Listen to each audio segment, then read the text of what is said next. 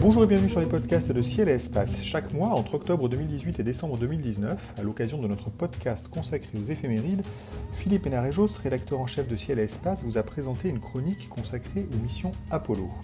Nous avons décidé de les rediffuser au rythme d'une par jour et nous poursuivons aujourd'hui par le récit d'un Noël pas comme les autres, celui où des hommes, partis vers la Lune, ont découvert la Terre.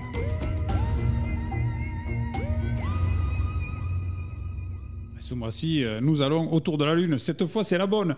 Pour la première fois, il y a 50 ans, des hommes vont tenter la grande traversée. Ils vont parcourir les 384 000 km qui séparent la Terre de la Lune. C'est la mission américaine Apollo 8. Les trois astronautes de la NASA qui embarquent dans la petite capsule conique sont Frank Borman, Jim Lovell et Bill Anders. Borman et Lovell ont déjà été dans l'espace au cours du programme Gemini. Pour Anders, c'est le premier vol. Borman est un astronaute pointilleux. Il ne veut rien laisser au hasard. Il est particulièrement précautionneux. Il est inquiet pour cette mission qui est risquée. Jim Lovell et Bill Anders sont plus philosophes. Ils ont confiance dans le vaisseau Apollo. Alors la fusée Saturne V décolle le 21 décembre 1968 à 7h51 du matin en Floride. La Lune qui n'est pas levée est alors un très très fin croissant qui suit la nouvelle Lune du 19 décembre, donc deux jours auparavant. Les problèmes euh, du deuxième étage, euh, du deuxième vol euh, ont été corrigés sur la fusée Saturne V. Le lancement se déroule à la perfection. Et le troisième étage, qui propulse comme prévu les trois hommes vers la Lune, fonctionne lui aussi à la perfection.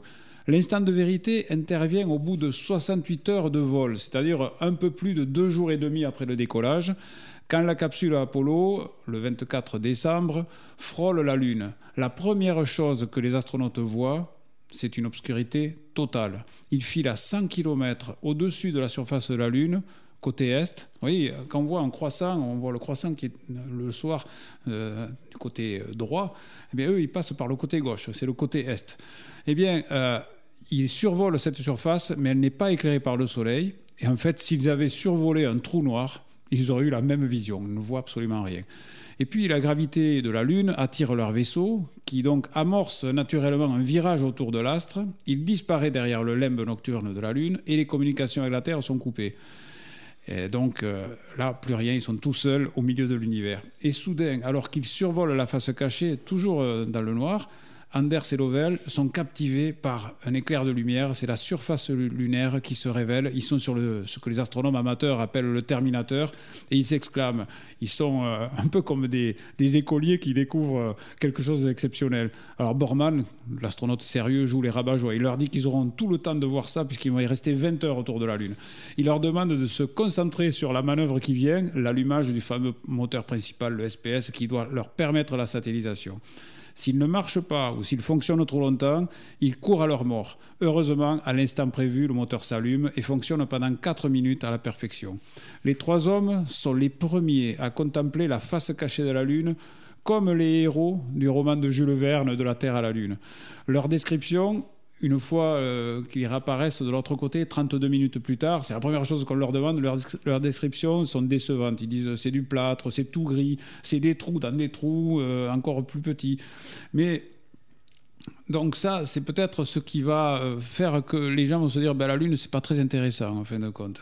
Mais il y a autre chose dans cette mission. Le soir du 24 décembre, on est à la veille de Noël. À la fin de leur quatrième orbite, leur vaisseau est orienté euh, la tête vers en bas. Et pour la première fois, jusque-là, ils marchaient à reculons, en fait. ils ne pouvaient pas voir ce qu'ils avaient devant. Pour la première fois, ils voient ce qu'ils ont devant. Et la Terre se lève derrière l'horizon lunaire. C'est Anders qui la voit le premier. Alors il s'excite lui aussi avec son téléobjectif de 250 mm qu'il a pris. Il a bataillé contre Borman pour pouvoir emporter cet objet à bord. Borman se disait mais on s'en fiche, ça fait du poids en trop, ça fait des choses qui vont nous, nous, nous, perturber. Il prend une photo en noir et blanc, puis il se dépêche parce que tout défile, leur vaisseau avance très vite, la, la Terre se lève très très vite. Il demande à Lovell de lui donner un film en couleur, il charge et prend deux photos. La première deviendra l'une des photos les plus célèbres du XXe siècle. Bill Anders dira de ça. Nous étions venus explorer la Lune et nous avons découvert la Terre. Ce cliché est peut-être à l'origine de la première prise de conscience de la fragilité de la planète et de la nécessité qu'il y a à la préserver. Un demi-siècle plus tard, le message se diffuse toujours, mais je vous laisse mesurer avec quelle lenteur.